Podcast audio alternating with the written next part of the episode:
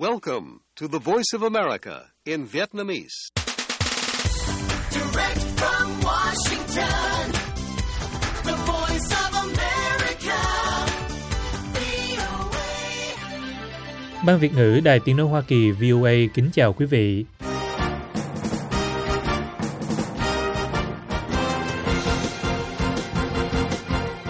Chúng tôi xin mở đầu chương trình thời sự quốc tế sáng Chủ nhật ngày 24 tháng 9 năm 2023 ở Việt Nam với phần lực thuật các tin đáng chú ý.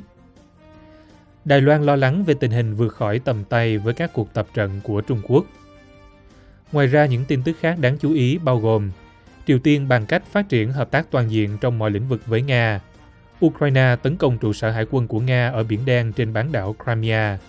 Thủ tướng Ba Lan bảo Tổng thống Zelensky chớ xúc phạm người Ba Lan lần nữa.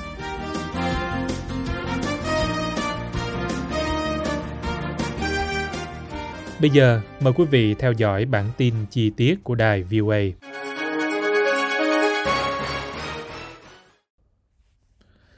Tần suất dày đặc của các hoạt động quân sự của Trung Quốc xung quanh Đài Loan gần đây đã làm tăng nguy cơ xảy ra các sự kiện vượt quá tầm kiểm soát và châm ngòi một cuộc đụng độ vô tình, Bộ trưởng Quốc phòng của hòn đảo này nói ngày thứ Bảy.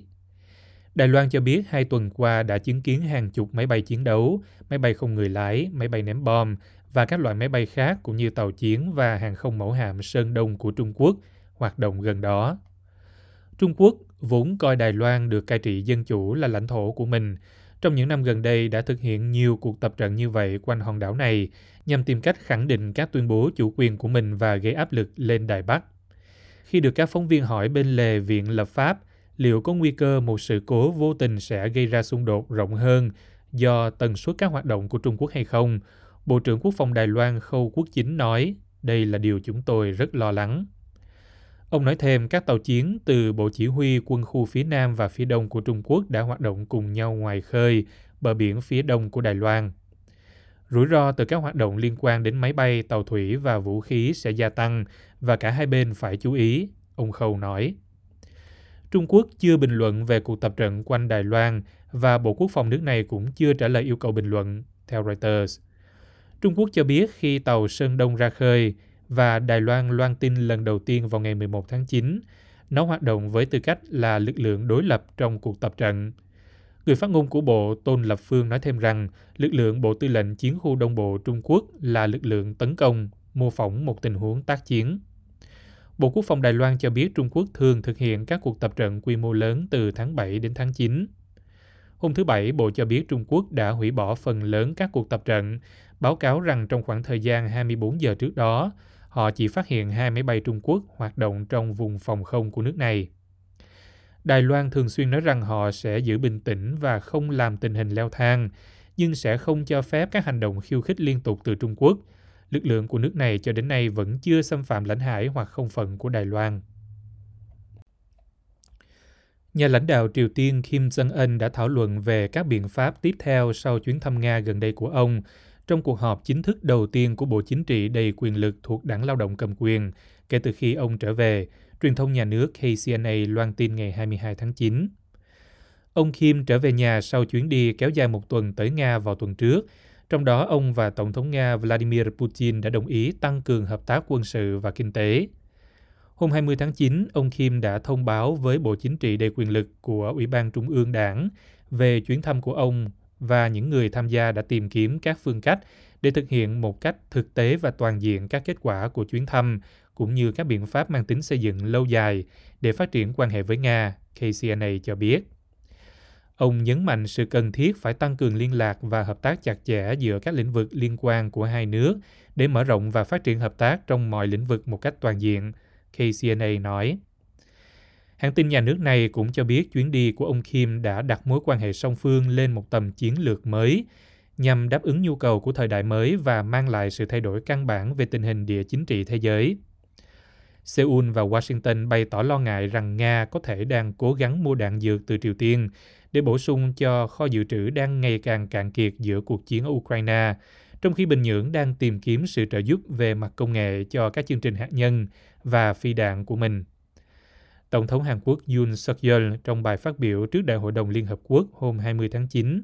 nói rằng nếu Nga giúp Triều Tiên thúc đẩy các chương trình vũ khí để đổi lấy sự hỗ trợ trong cuộc chiến ở Ukraine, đó sẽ là một sự khiêu khích trực tiếp và Seoul và các đồng minh sẽ không để yên, ông nói.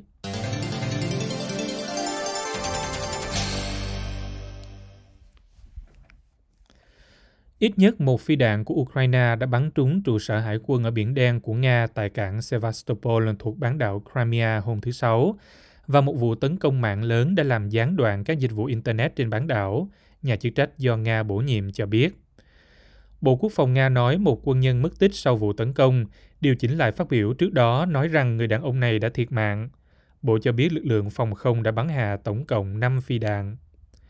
Quân đội Ukraine xác nhận đã tấn công trụ sở hạm đội Biển Đen của Nga, nhưng không cung cấp nhiều chi tiết. Thống đốc Sevastopol do Nga bổ nhiệm Mikhail Rasvozhayev báo cáo lực lượng ứng cứu khẩn cấp đã kiểm soát được đám cháy trong tòa nhà. Trước đó, ông cho biết không có thương vong dân sự hoặc thiệt hại nào đối với cơ sở hạ tầng dân sự khi thông tin về vụ tấn công phi đạn trên mạng xã hội Telegram.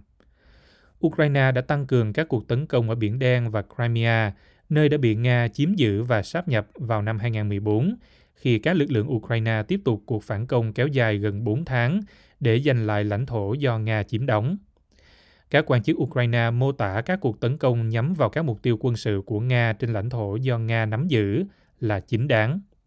Alexei Danilov, thư ký Hội đồng An ninh Ukraine cho biết có hai lựa chọn cho tương lai của hạm đội Biển Đen của Nga, tự nguyện hoặc cưỡng chế tự vô hiệu hóa. Nếu họ không chọn phương án tự nguyện, họ sẽ bị băm như xúc xích, ông nói trên mạng xã hội X trước đây là Twitter. Cố vấn Tổng thống Ukraine Mikhailo Podolyak nói Crimea chắc chắn sẽ được phi quân sự hóa và giải phóng. Moscow khẳng định sẽ không bao giờ từ bỏ bán đảo này. Thủ tướng Ba Lan nói với Tổng thống Ukraine Volodymyr Zelensky ngày thứ Sáu rằng đừng xúc phạm người Ba Lan, tiếp tục những lời lẽ gay gắt đối với Kyiv sau khi Tổng thống Ba Lan tìm cách xoa dịu tranh cãi sôi sục về việc nhập khẩu ngũ cốc. Tuần trước, Ba Lan quyết định gia hạn lệnh cấm nhập khẩu ngũ cốc từ Ukraine làm lung lay mối quan hệ của Kyiv với nước láng giềng được coi là một trong những đồng minh thân cận nhất kể từ khi Nga xâm lược Ukraine vào tháng 2 năm ngoái. Ông Zelensky đã khiến nước láng giềng tức giận khi nói với Đại hội đồng Liên Hợp Quốc ở New York rằng Kyiv đang nỗ lực bảo toàn các tuyến đường bộ để xuất khẩu ngũ cốc, nhưng màn kịch chính trị xung quanh việc nhập khẩu ngũ cốc chỉ giúp ích cho Moscow. Thủ tướng Ba Lan Mateusz Morawiecki nói tại một cuộc tập hợp vận động tranh cử. Tôi muốn nói với Tổng thống Zelensky rằng đừng bao giờ xúc phạm người Ba Lan nữa, như ông ấy đã làm gần đây trong bài phát biểu tại Liên Hợp Quốc. Ba Lan tổ chức cuộc bầu cử nghị viện vào ngày 15 tháng 10 và đảng Luật pháp và Công lý theo chủ nghĩa dân tộc đang cầm quyền của ông Morawiecki đã vấp phải chỉ trích từ phe cực hữu vì điều mà họ cho là thái độ phục tùng của chính phủ đối với Ukraine. Các nhà phân tích cho rằng điều này đã buộc đảng luật pháp và công lý, đảng có vẻ vẫn là đảng lớn nhất nhưng có thể không bảo đảm được thế đa số, phải lên giọng thể hiện thái độ đối đầu hơn với Kyiv trong cuộc vận động tranh cử xích sao, theo Reuters. Trước đó vào ngày thứ Sáu, Tổng thống Andrzej Duda, một đồng minh của đảng luật pháp và công lý nói rằng tranh cãi giữa Ba Lan và Ukraine về nhập khẩu ngũ cốc sẽ không ảnh hưởng đáng kể đến mối quan hệ song phương tốt đẹp trong một bước đi dường như nhằm giảm bớt căng thẳng. Tôi không nghi ngờ gì là tranh chấp về nguồn cung ngũ cốc từ Ukraine sang thị trường Ba Lan là một phần rất nhỏ của toàn bộ mối quan hệ Ba Lan-Ukraine. Tôi không tin rằng nó có thể có tác động đáng kể đến quan hệ, vì vậy chúng ta cần giải quyết vấn đề này giữa chúng ta. Slovakia, Ba Lan và Hungary đã áp đặt các hạn chế toàn quốc đối với ngũ cốc nhập khẩu của Ukraine sau khi lãnh đạo Liên minh châu Âu quyết định không gia hạn lệnh cấm nhập khẩu vào các quốc gia này và các thành viên EU là Bulgaria và Romania. Các nước này lập luận rằng nông sản giá rẻ của Ukraine chủ yếu để vận chuyển xa hơn nữa về phía Tây và tới các cảng, được bán tại địa phương và gây tổn hại cho nông dân của họ. EU vốn áp đặt lệnh cấm vào tháng 5, đã cho phép lệnh này hết hạn vào ngày thứ Sáu, sau khi Ukraine tuyên bố sẽ thắt chặt kiểm soát.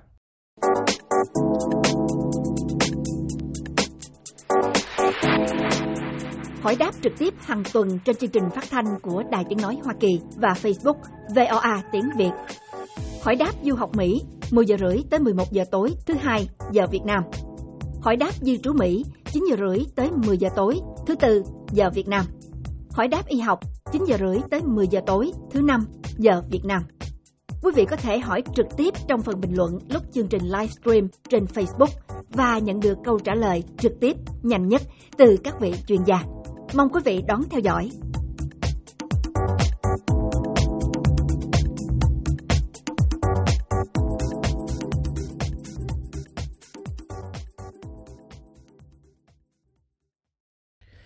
Chương trình thời sự quốc tế Chủ nhật ngày 24 tháng 9 năm 2023 của đài VOA xin được kết thúc tại đây. Mời quý vị theo dõi tin tức được cập nhật thường xuyên trên trang web của Ban Việt ngữ ở địa chỉ voa tiếng việt.com. Cảm ơn quý vị đã lắng nghe và xin hẹn gặp lại quý vị trong chương trình sáng mai trên podcast.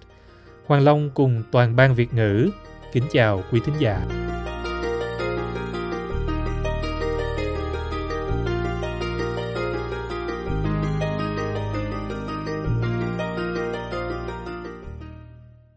This program has come to you from the Voice of America, Washington.